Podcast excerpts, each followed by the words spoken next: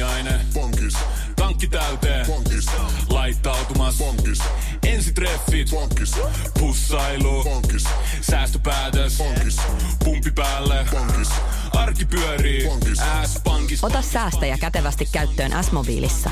Ohjaa ostoksista kertynyt bonus tai vaikka euro jokaisesta korttiostoksesta suoraan rahastoon. S-pankki. Enemmän kuin täyden palvelun pankki.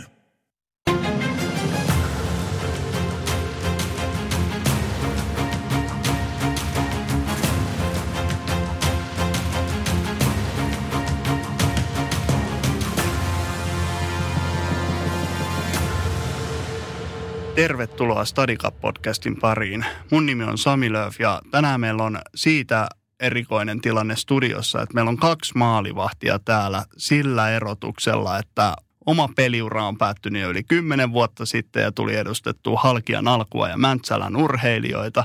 Ja henkilö, kenen kanssa pääsen tänään juttelee, on muun muassa pelannut Helmareissa ja Bayern Münchenissä ja nykyään edustaa Englannin pääsarjassa Evertonia. Tinja Riikka Korpela, tervetuloa. Kiitos paljon. Aloitetaan tämä heti tällaisella kahdeksalla nopealla kysymyksellä, eli jalkapallo, Ihanaa. esikuva, David Beckham, Everton, huippuseura. Liverpool, Pahin vastustaja, Suomen kautta aikojen paras maalivahti, Antti Niemi. Helmarit, Paras joukkue. Minna Meriluoto, Hyvä ystävä ja mukavia muistoja. Stadicap. Ennen kuin mennään enemmän tuohon sun uraa ja miten susta tuli ammattilainen, niin miten sun korona-arki on sujunut? Joo, nyt on ollut Suomessa reilut pari kuukautta tässä, että Kyprokselta kun tultiin maajoukkojen kanssa maaliskuun puolivälissä, niin ilmoitettiin vaan, että seuraavana päivänä ei ole harjoituksia ja meillä piti olla sunnuntaina kapin peli Chelsea vastaan ja silloin vielä perjantaina sanottiin, että no peli ehkä on, että nyt vaan treenit on tänään peruttu ja no aika pian siinä selvisi sitten, että ei tule sitä peliä ja, ja sitten sanottiinkin, että saa, saa lähteä niin kuin kukin koteihinsa, että, että oikeastaan, että kannattaakin lähteä. Että siinä vaiheessa alkoi sitten se selviää, kuinka paha se tilanne siellä Englannissakin on ja 20. päivä maaliskuuta taisin tulla sitten Suomeen, että siitä asti nyt täällä on ollut ja aina niin kuin oikeastaan viikko kerrallaan alussa mentiin ja, ja annettiin jotain päivämääriä, että no tuolloin pitäisi selvitä, milloin tuutte takaisin ja nyt sitten näyttää siltä, että ei tuota loppukautta pelata meidän sarjaa tuolla Englannissa loppuun.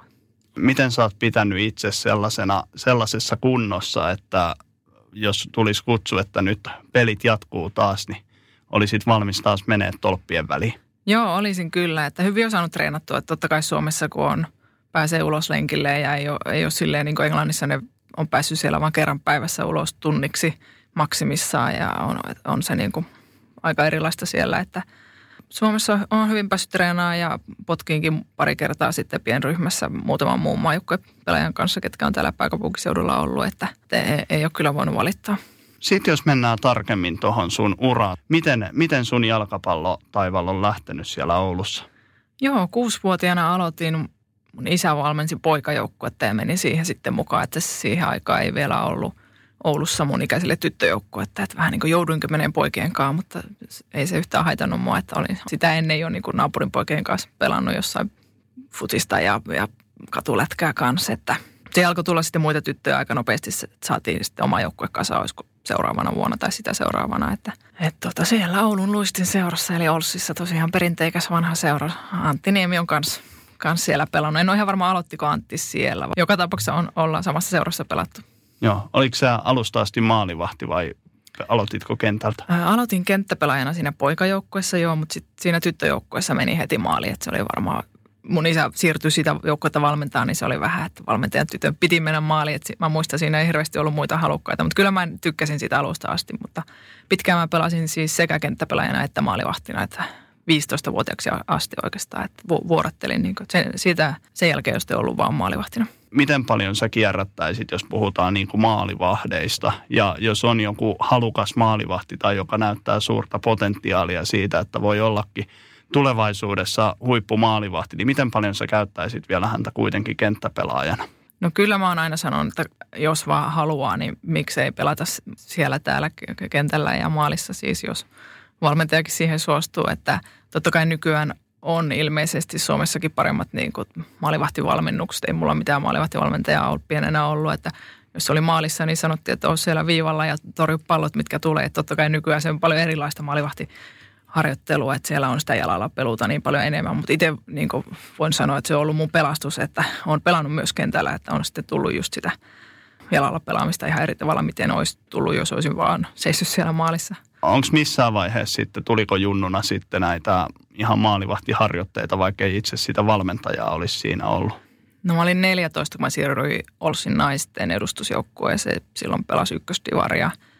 Niin siellä sitten alkoi olla ehkä kerran viikossa jotain maalivahtivalmennusta. Erkki Rämäälle terveisiä vaan. Mutta hyvin satunnaista se oli siis. Ja no sitten tietysti urheilulukion kun siirryin, niin ei sielläkään ollut maalivahtivalmennusta, mutta kuitenkin muistaakseni siellä olisi ollut joku vanhempi maalivahti sitten, joka piti jotain vähän niin kuin maalivahtitreeniä meille – No, onko jäänyt yhtään mieleen, että mitä siihen aikaan, mitkä oli ne ominaisuudet, mitä maalivahilla yritettiin kehittää? Varmaan se, mikä on tärkeää, että ottaa niitä palloja kiinni, että, että suurin ero, mitä nykyään näkee, että tosiaan kuinka sitä pelin avaamista käydään läpi ja, ja maalivahti on niin mukana siinä koko joukkueen pelin avaamisessa ja pelin rakentelussa, että, että ei silloin mitään sellaisia kyllä ollut todellakaan, että päinvastoin, että jos, jos pallo tulee niin, että et sä, et sä ottaa käteen, niin potko vaan niin pitkälle kuin ikinä jaksat, että se oli niin sitä jalalla peluta silloin. Onko mitkään muut lajit tukenut sitten tätä sun uraa? Ootko harrastanut muuta kuin jalkapalloa? Joo, korista pelasin pitkään, vajaa kymmenen vuotta, että tuonne ihan 17-vuotiaaksi asti. Ja se oli itse asiassa mun ykköslaji jossain vaiheessa, mä pääsin siinä – alle 15-vuotiaiden maajoukkueen rinkiin. En yhtään virallisia nuorten maatteluita pelannut koriksessa, mutta kuitenkin olin siinä, siinä maajoukkueen ringissä ja vähän niin kuin valitsin jo koriksen sitten ykköslajiksi, mutta sit, sitten tuli kutsu myös jalkapallossa nuorten maajoukkueen lerille ja sitten loppu onkin historiaa.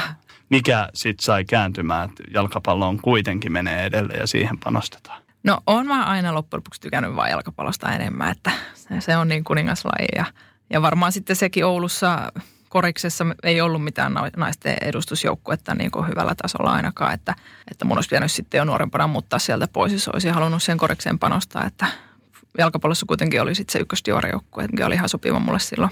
Mites, milloin sä aloit sitten tähtäämään ihan tosissaan, että tulee jalkapallo ammattilainen?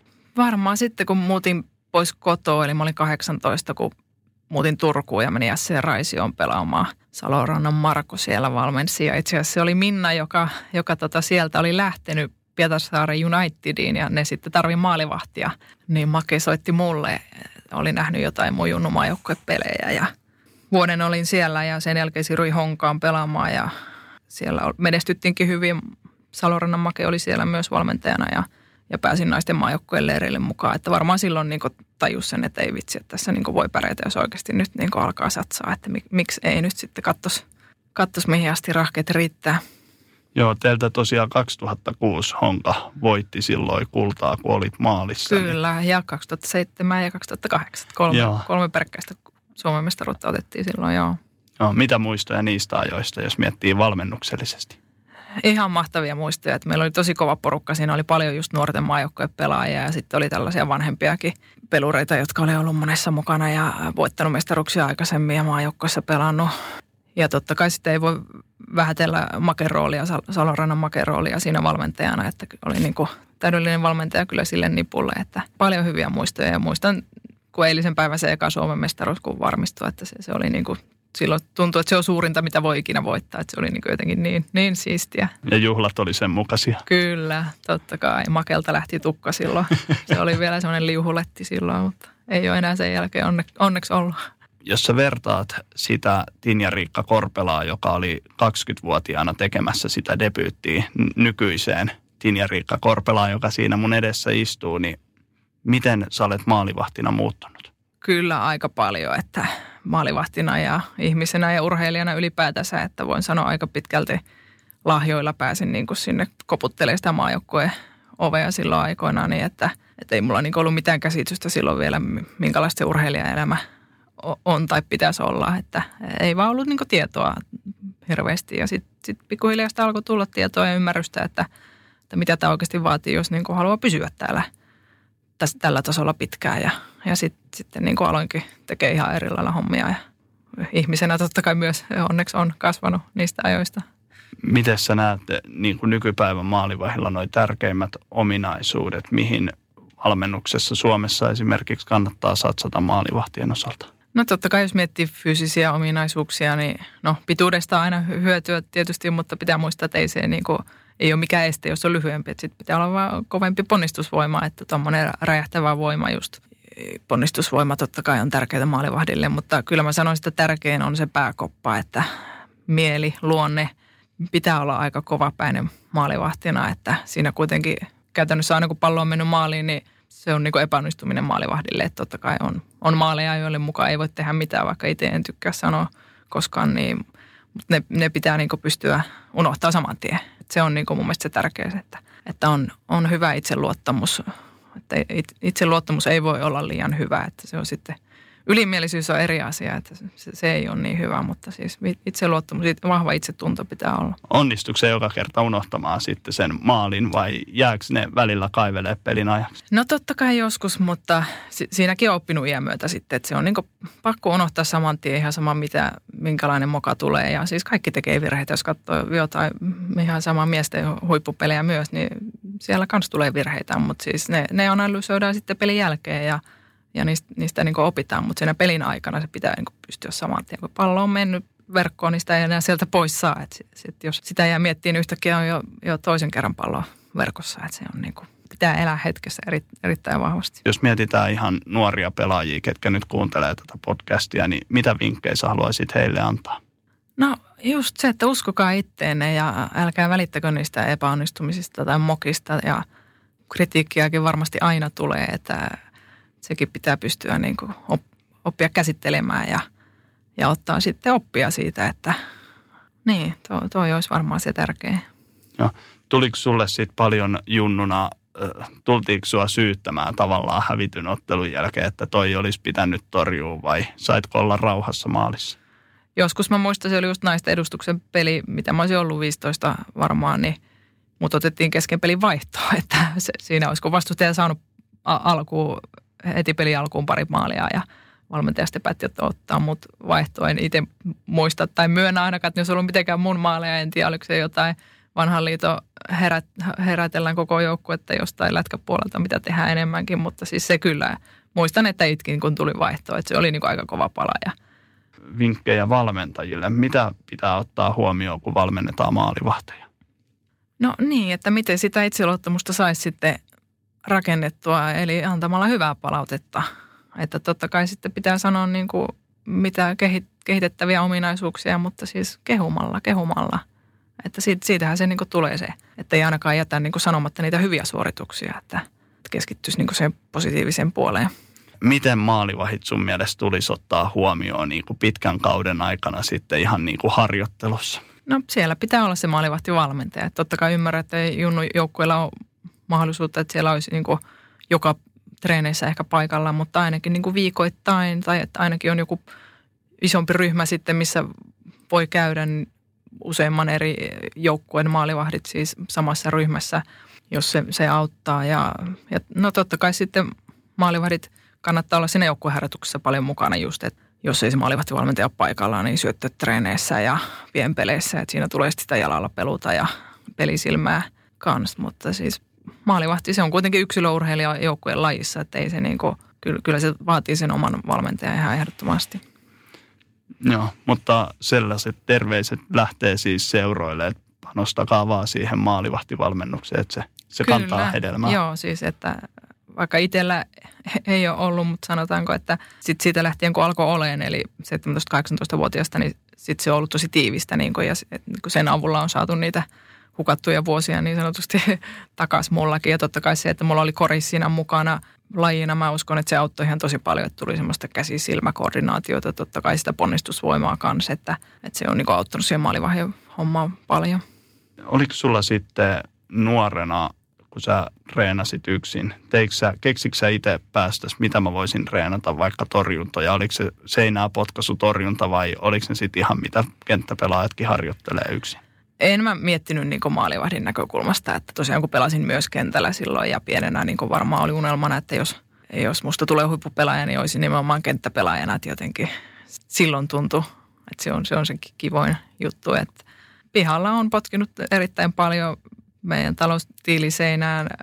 Onneksi yksi, yksi sivusta, missä ikkunoita, niin siihen pystyi siihen asti, kunnes äiti päätti siihen kukkapenkiin istuttaa, mikä oli sitten suuren surun aihe silloin aikana, että ja kaverin kanssa kanssa tullut potkittua, mutta en mä niin miettinyt, että, että mikä nyt mulle olisi hyvää treeniä. Että sitä teki sitä, mikä oli hauskaa ja, ja se oli se seinään potkiminen, mikä oli hauskaa. Dinja Riikka Korpela, sä oot tota, pelannut viidessä eri maassa, niin Dinja Riikka Korpela, sä oot pelannut viidessä eri maassa, niin mitä kulttuurieroja harjoittelussa on? Onko joku maa, missä selvästi treenataan kovempaa kuin jossain muussa? Joo, no kyllä Saksa on aika oma lukunsa, että on vain yhdessä seurasta, yhdestä seurasta kokemuksia mulla, mutta se mitä olen ymmärtänyt, niin se on aika samanlaista siellä joka paikassa. Eli siellä treenataan paljon ja kovaa, että se kyllä tuli heti siellä ekalla preseasonilla selvi, selville, että olen miettinyt sitä, olisinko siellä nuorempana selviytynyt suoraan sanottuna, että mä olin kuitenkin sitten jo 27-28, kun mä sinne menin ja olin ollut pelannut jo Noressa pitkään ja – olin sillä tasolla, että pystyi sen niin kuin henkisesti ja fyysisesti kestämään, mutta siis se, se oli kyllä rankkaa aikaa. Mutta sitten niin ymmärsin sen, että miksi saksalaiset on niin hyviä, että ne vaan niin kuin treenaa niin älyttömästi, että totta kai sitten tulee paljon loukkaantumisia ja näin, että, että välillä sitten miettii, että onko se niin kuin, meneekö jo vähän ylikin siellä, että tarkkana siinä totta kai saa olla ja pelaajalla itsellä on vastuuta siinä, että ne niin kertoo sitten oikeasti, jos on kipuja ja liikaa rasitusta, että Englannissa, mitä nyt vuoden perusteella voi sanoa, niin kans treenataan kovaa, mutta ihan eri lailla pallo on mukana kaikessa siinä, että, että preseasonillakin mä niin koko ajan ootin, että no milloin näitä lenkkareita tarvii, että Saksassa oli tottunut, että aina ollaan pari tuntia kentällä vähintään ja sitten mennään vielä tunniksi juoksemaan, mutta se oli, ne oli, että ei, tämä treeni loppu tähän, että siellä niin pienpelillä vedetään niin ne sykkeet ylös ja, ja eri muilla kans niin pelijutuilla. Kumpaa sä kannatat enemmän sitten? No tietysti sitä pelaamista, että varmaan aika harvassa on ne varsinkaan maalivahdit, jotka hirveästi tuosta juoksemista tykkää, mutta siitäkin on pakko ollut oppia tykkäämään. Voisitko se vähän avata sun normaalia viikkoa? Ei oteta tätä korona-aikaa, vaan otetaan nimenomaan vaikka viime syksyä, kun sä Evertoniin menit. Minkälainen oli teidän pre-seasonin normaali viikko? Joo, pitää ihan muistella, että minkälaista tosiaan se normiarki olikaan. No tota, pre-seasonilla meillä taisi olla yksi päivä, lepopäivä viikossa ja olisiko sitten parina päivänä tai kolmena päivänä ollut kaksi treeniä ja muuten yksi treeni. Et silloin oli niitä päiviä, että oli niin kaksi futistreeniä aamupäivällä ja iltapäivällä, mutta kauden aikana sitten ei ollutkaan yleensä koskaan, että olisi kahta futistreeniä. Sitten jos oli toinen treeni, niin se oli kuntosalitreeni iltapäivällä. Yksi vapaa päivä pitää olla totta kai ja parina päivänä kahdet treenit ja muut, muuten yhdet treenit. Paljon sitten siitä treeniajasta käytettiin tuohon taktiseen puoleen, jotka olisi sitten ollut ehkä vähän kevyemmät sitten fyysiseltä puolelta. No ainakin kauden aikana, jos viikonloppuna oli peli, niin sitten mitä lähemmäs mentiin sitä, sanotaanko torstain perjantain treeni alkoi jo olla aika painotteista. Et en osaa sanoa niin kuin mikä, kuinka suuri osa siitä treenaamisesta. Tietysti me ollaan aina maalivahtivalmentajan kanssa siinä alkuun puoli tuntia vähintään monesti tuntikin. Et sit mä en tiedä, mitä ne kenttäpelaajat sillä aikana tekee. Että, mutta paljon siis pelien kautta kyllä Englannissa, niin kuin joka harjoite jotenkin on niin kuin sidoksissa siihen peliin. Joo, katsotteko te paljon videoita? Joo, kyllä meillä niin kuin aamu aina alkoi yhteisellä aamiaisella, jonka jälkeen oli palaveri aina ja ennen harjoituksia. Ja jossa katsottiin sitten jotain edellistä peliä tai, tai tulevan vastustajan peliä tai sitten myös meillä jokainen harjoitus erikseen kuvattiin, niin saatettiin niitäkin katsoa joskus. Ja, ja pa- paljon kyllä joo, videoita on katsottu. Miten sä sitten koet, että nykypäivänä kaikilla on kännykät, siitä voi laittaa kameran rullaamaan ja kuvaamaan, niin onko sun mielestä videovalmennus niin tärkeää, että se kannattaisi ottaa jo ihan vaikka Suomessa tuolla niin kuin lasten kanssa käyttöön?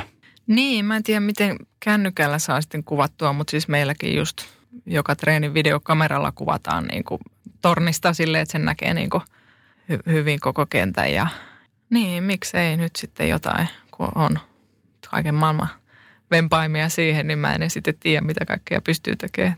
Joo, mutta oletko kokenut ihan niin kuin tehokkaaksi tavaksi videovalmennuksessa? Todellakin joo, että onhan se, se on hyvä nähdä eri näkökulmasta, eri perspektiivistä sitä jotain treeniä tai peliä, mitä, mitä vaan siitä omalta, omalta omi, omin silmin on näkenyt siinä treenissä tai pelissä, että kyllä siitä niin on hyötyä aina.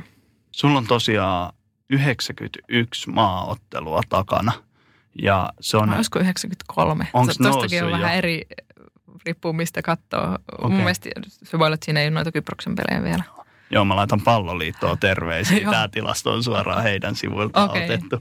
Mutta 93, mutta se on kuitenkin ihan valtava määrä pelejä. Ja luinkin, että sulla olisi eniten pelejä niin kuin maalilla, mitä kenelläkään Joo. muulla. Helmareista sen verran, että minkälaista se arki on sitten, kun maajoukkuekutsu tulee. Mitä te teette maajoukkueen leireillä?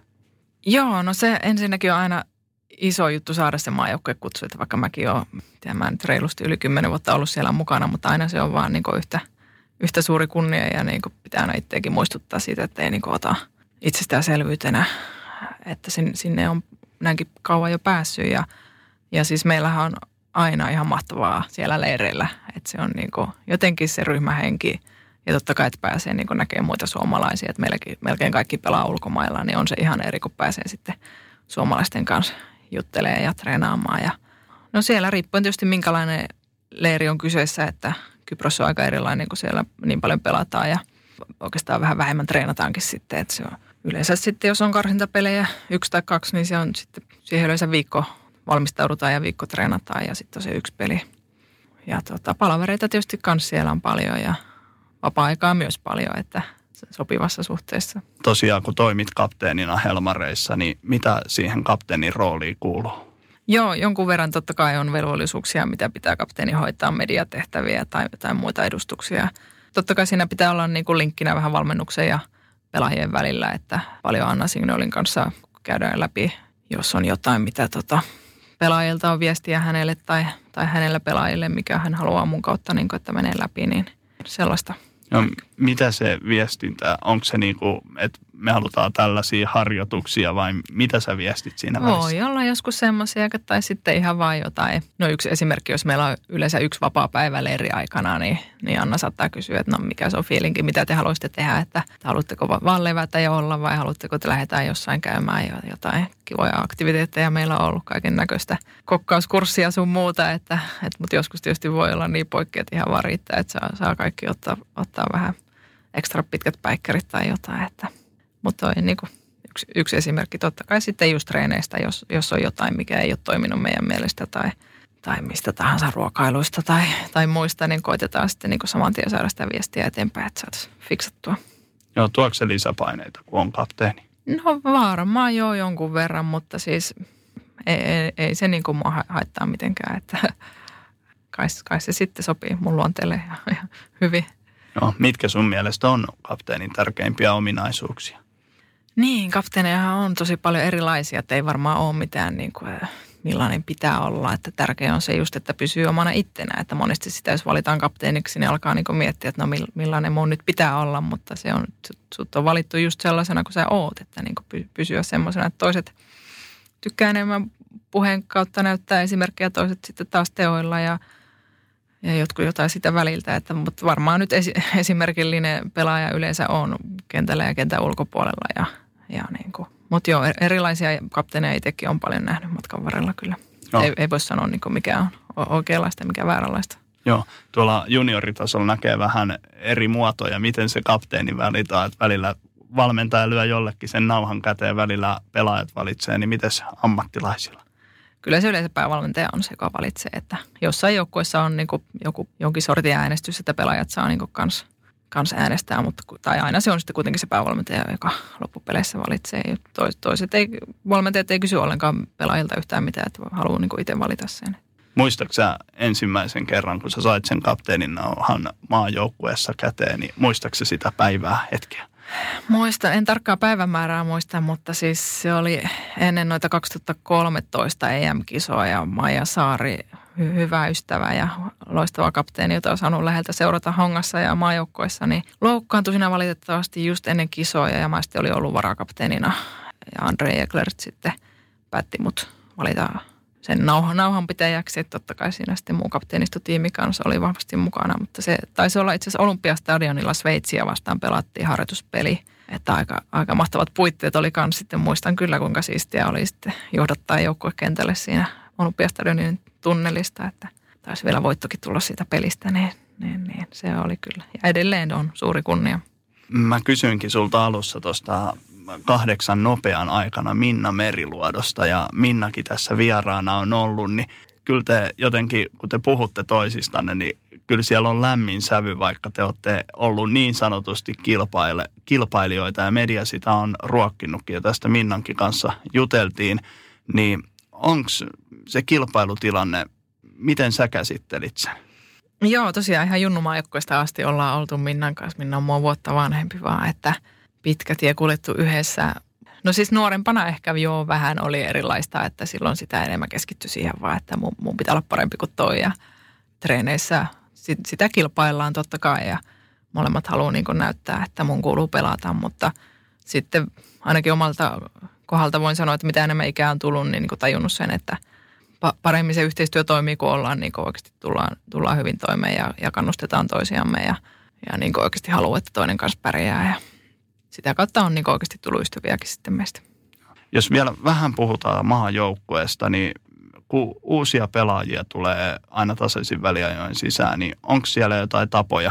Onko teillä rituaaleja, mitä uuden pelaajan pitää tehdä? Pitääkö alkaa räppää kaikki edessä vai mitä te teette?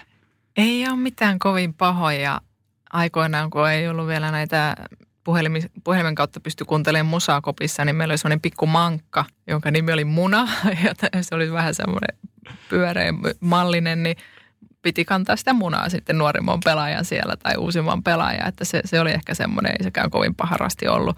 Nykyään ei ole sitten, nykyään mitä ne nyt on, jotkut kajarit, mitä, mitä sitten kantaa yleensä uudet pelaajat. Ja, ja no on meillä sitten joku tämmöinen leikkimielinen puhe pitää pitää jossain pelaajien paltsussa hyvin, hyvin epävirallista. Että ei, ei mitään kovin pahaa. Että Evertonista voin kertoa, että siellä uudet pelaajat joutuu laulamaan joka kerta, että ja se on koko joukkueen kaikkien valmentajien ja kaikkien taustojen edessä ja se, se on niin kuin, itse asiassa mullekin eka kerta ikinä, että joutuu missään laulamaan, vaikka vaikka on kuitenkin vaihtanut joukkueita jonkun verran. Että Minkä biisin vedit? Vedin Robbie Williamsia, mun suosikkiartisti ja mä ajattelin, että tästä tähän englantilaiset lähtee hyvin mukaan ja niin hänelle lähtikin, niin ei tarvinnut onneksi hirveästi siinä omaa, omaa ääntä käyttää. Sä tosiaan pelaat tällä hetkellä Evertonissa Englannin pääsarjaa. Jos niin kuin verrataan miehiin, Englannin valioliikaa pidetään suurimpana sarjana. Katsojaluvut on ihan älyttömiä maailmanlaajuisesti. Summat on ihan niin kuin, että normaali ihminen ei pysty käsittämään, miten jalkapallossa voi liikkua sellaiset summat yhden sarjan ympärillä. Niin minkälainen tilanne Englannin pääsarjalla on naisten osalta?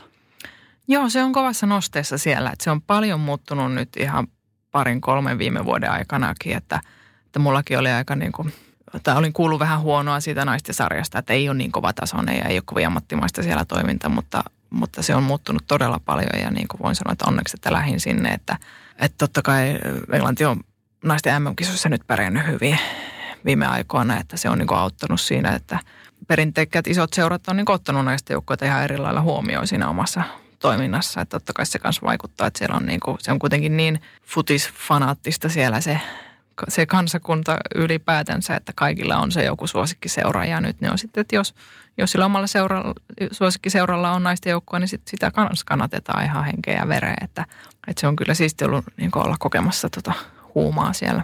Joo, miten sä puhuitkin, että teillä Evertonissa kaikki on ammattilaisia? Kyllä, joo. Että se olisiko nyt pari-kolme kautta se on ollut ihan täysin ammattilaisjoukkue. Että ne niin kuin Everton päätti niin kuin satsata siihen naisten puoleen ja on tuottanut tulosta totta kai. Että tänä vuonna ihan ollaan siinä kärin tuntumassa oltu tasaisia pelejä pelattu noita kärkikolmikkoa Chelsea, Arsenalia ja Manchester Cityä vastaan nyt sitten siinä jossain puolivälissä ollaan tällä hetkellä sarjataulukkoa. Että saa nähdä, mitä, jää, jääkö noin tulokset voimaan vai mitä tehdäänkö ne kokonaan, en tiedä. Missä tilanteessa Englannin naisjoukkueet on tuon palkkatason suhteen? Sanoit, että olette kaikki ammattilaisia, mutta mistä summista puhutaan? Joo, no vaikea tietysti, kun ei tiedä muiden, muiden tilannetta kuin omista, mutta itse voi sanoa, että ei ole mitään tähtitieteellisiä summia ja niin totta kai ihan eri luvuista puhutaan, mitä miesten valioliiko pelaajilla. Että kyllähän niin muutama nolla puuttuu meidän palkoista miehiin verrattuna, mutta just se, että pystyy tekemään sitä työtä ammattimaisesti, ammattimaisesti ammattilaisena, ettei tarvitse tarvitse tehdä muita töitä sitten, että saa laskut maksettua ja ruokaa ostettua. Että, että var, varmaan sekin vaihtelee jonkun verran pelaajista toiseen ja totta kai jo, jonkun maan pelaajat saa myös liitolta palkkaa esimerkiksi Norjassa ja saa ihan kuukausipalkkaa siellä maajoukkojen pelaajat, että ne ei sitten tarvitsekaan välttämättä seuralta olla niin isoja ne, ne palkat. Että se vaihtelee, mutta siis onhan se ihan älyttömästi mennyt parempaa suuntaan, että, että oikeasti pystyy sitten pikkujunnutkin unelmoimaan sitä, sitä ammattilaisen urasta myös tyttöpelaajat. Itse en aikoinaan silloin edes, edes niin osannut, tai unelmoin kyllä, mutta en tiennyt, että se on niin realistista. Että mä, mä kuvittelin, että mä pelaan jossain, tai unelmoin, että pelaan jossain Real Madridin miesten joukkueessa, koska ei silloin tietenkään niillä ollut naisten joukkuetta eikä hirveästi ollut missään muuallakaan. Että niin vasta sitten myöhemmin tajusta ei vitsi, se on oikeasti mahdollista tuleeko ikinä miettiä, että sä Liverpoolissa keskellä talvea oot, siellä sataa kaatamalla vettä plus kaksi astetta vaikka lämmintä, niin tuleeko ikinä sellainen fiilis, että tämä on pikkasen epäreilu, että mä treenaan täällä ihan samalla tavalla kuin miehet, mutta ne pari nollaa tosiaan sieltä palkasta puuttuu? Tulee joskus mieleen, kyllä, mutta ei sille voi mitään. Se on semmoista. Siis mä oon kuitenkin unelma ammatissani ja ei todellakaan niin ole mitään valittamista. Jos verrataan moneen muuhun lajiin, naisten jääkiekkoon tai salibändiin, pesäpalloon niin edelleen, niin niillä on paljon paljon huonommia asiat, että e- eteenpäin on niin kuin mennyt hirveästi munkin aikana ja varmasti menee vielä, vielä enemmänkin, mutta no, kyllähän se niin kuin epäreilulta tuntuu totta kai, jos sama, samaa työtä tehdään ja samassa seurassa varsinkin, että on niin kuin oikeasti ihan, ihan samat jutut, päivittäiset jutut, mikä, mitä tekee. Sä oot tosi paljon ollut edistämässä tasa-arvoa, sä oot puhunut siitä ääneen – sä oot ollut urheilukaalassa, olit esikuvaehdokkaana, niin miltä susta tuntuu tämä, että eteenpäin on kuitenkin menty koko ajan? Otetaan esimerkiksi saamaan joukkueiden pelaajasopimukset, mitä on käsittääkseni olit isossa roolissa myös siinä. Miltä se tuntuu, että, että nämä asiat etenee kuitenkin? Se on ihan loistava juttu totta kai ja maajoukkuesopimukset on semmoinen, mistä tuite varmasti aina ole ylpeä, että – toivottavasti auttaa sitten tulevia helmareita kanssa jatkossa, että on, helpompaa neuvotella niitä sopimuksia ja eteenpäin on menty, mutta paljon on vielä tehtävää, että kuitenkin aika kaukana se, se tasa-arvo on, mutta ei, ei, ei toi ole semmoinen, mitä mä miettisin mitenkään arjessa niin kuin ollenkaan, että mutta on se niin kuin tajunnut, että jon, jonkun niiden puolesta on niin taisteltavaa noiden asioita, että ei niin kuin varmasti kukaan tuu, tuu tyrkyttää, että tässä, tässä olisi teille tätä ja tätä, jos ei niin kuin osaa itse pyytää ja vaatia onko sitten jotain toista, äh, jos otetaan toi palkka unohdetaan, niin onko muuta asiaa, mitä sä haluaisit vielä edistää, että jalkapalloilijat olisi kaikki tasa-arvoisia? No siis totta kai kaikki olosuhteet ja, ja tällaiset oheisjutut, mitä, mitä on pelaajalle tärkeää ihan, että on, on hyvät harjoitteluolosuhteet, hyvät kellon ajat esim. milloin treenataan ja totta kai siihen vaikuttaa, että jos pitää olla päivä töissä, niin ei silloin voi treenata muuta kuin iltasi ja, ja onko silloin sitten parhaimmillaan, jos on koko päivä ollut töissä ja kaikki muut jutut sitten, mikä siinä on tärkeää, fysioterapiat, hieronnat ja lääkäripalvelut, että ne, ne sitten olisi myös mahdollisimman ammattimaisella tasolla, että, että huippurheilijan se on niin 24-7 joka, joka päivästä, joka viikosta, vuodesta toiseen, että ei se niin auta, jos vaan se kaksi tuntia päivästä, kun on treeneissä, että se, se niin vedetään hyvin ammattimaisesti, vaan siihen kuuluu sitten kaikki muut ravinto ja lepo ja niin edelleen.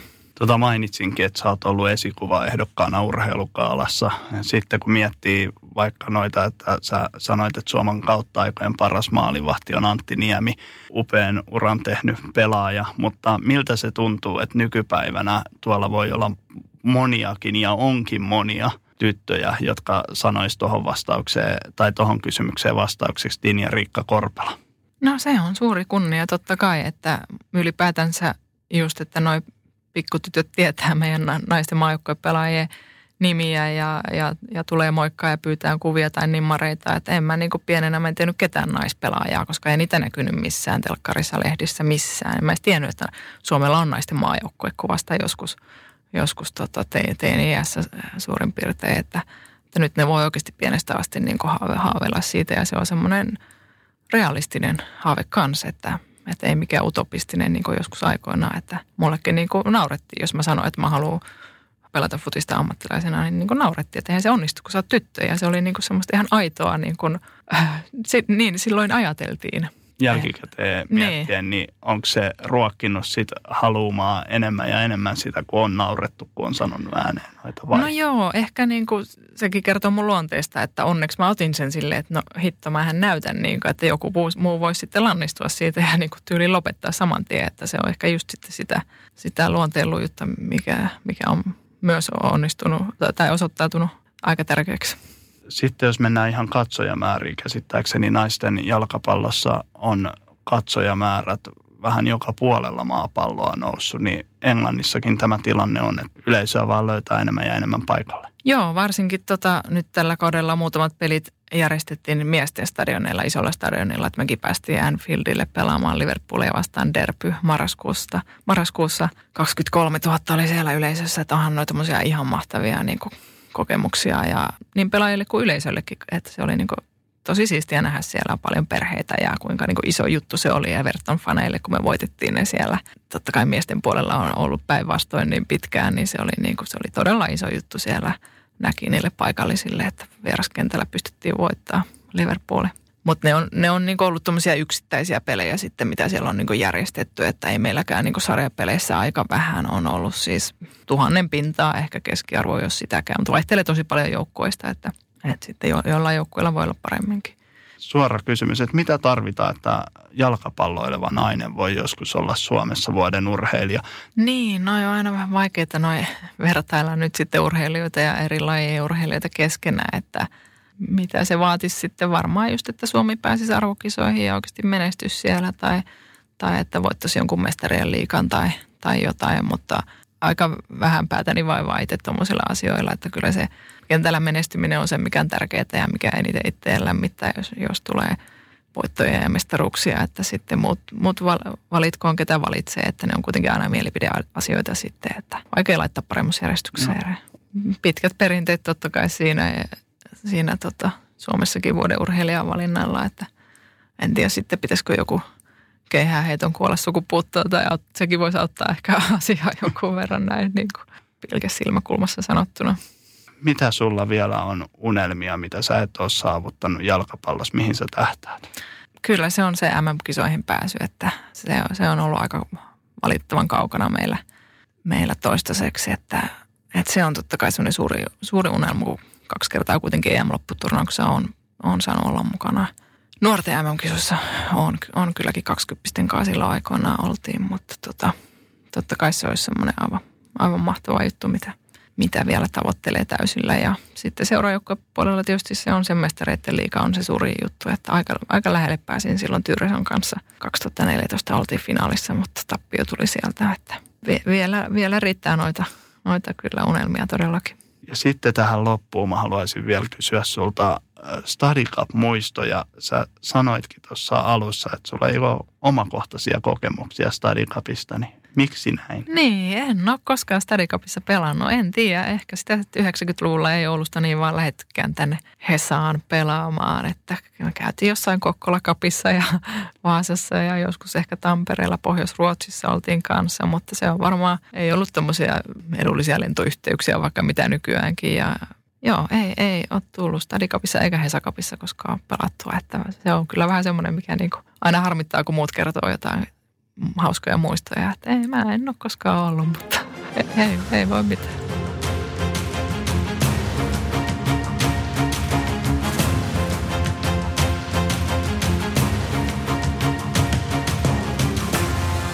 Aamiainen. Bonkis. Tankki täyteen. Bonkis. Laittautumas. Bonkis. Ensitreffit. Bonkis. Pussailu. Bonkis. Säästöpäätös. Bonkis. Arki pyörii. S-pankis. Hae sinäkin S-etukortti Visaa S-mobiilissa tai osoitteessa s-pankki.fi.